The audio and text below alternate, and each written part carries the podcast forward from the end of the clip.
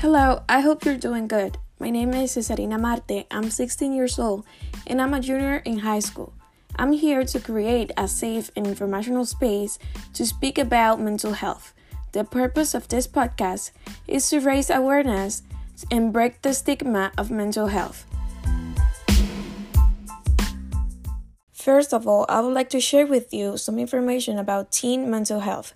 According to Paradigm Treatment, one in five children and teens between the ages of thirteen and eighteen have or will have a serious mental illness. Roughly, the eleven percent of teens have a mood disorder, depression, bipolar disorder, et cetera.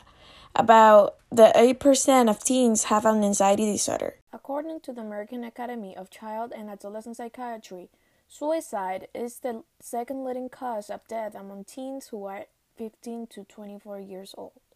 It is the sixth leading cause of death among children in the ages of five to fourteen years old. Mental illnesses are more common than what we think.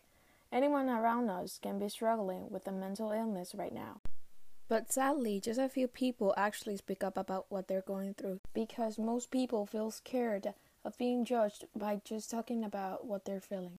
For that reason, I feel the need to speak up for those who feel like they can't. I am here for all those people who feel stuck in a dark place and help them find the light that they have been looking for, because I was stuck there once too. Depression and anxiety are some of the most common mental illnesses. If hell exists, I am completely sure that depression and anxiety are the most similar thing to it. Fears coming out of nowhere. Your body is paralyzed, but your mind is not able to stop the intrusive thoughts. For not even a second, your heart starts beating so fast that it feels like it is going to get out of your chest. Suddenly, it becomes hard to breathe. You start sweating, shaking. Your muscles become so weak that it is impossible for you to move.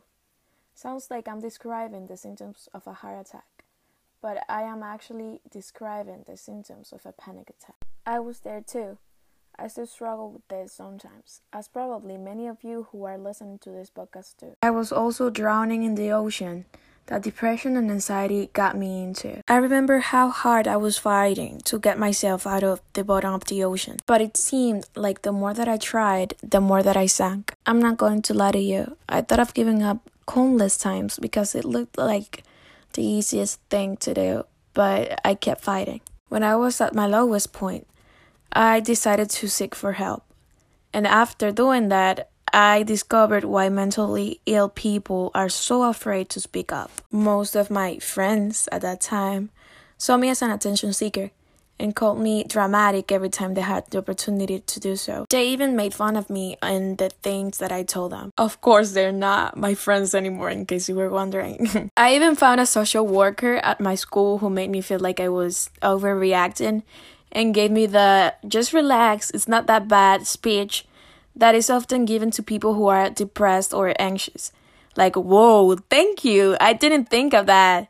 Now I'm magically good. However, even when I got so many terrible experiences, I kept trying to find someone who could actually help me. I was able to create an amazing support system with my family, my guidance counselor, my therapist, and my true friends. I was also able to find the right treatment and the tools that worked for me, and I started to slowly get out of the ocean after thinking that I was not going to make it. If you or someone you know is going through a similar situation, I recommend you to ask for help before it is too late. I know it is hard, but I promise it is worth it.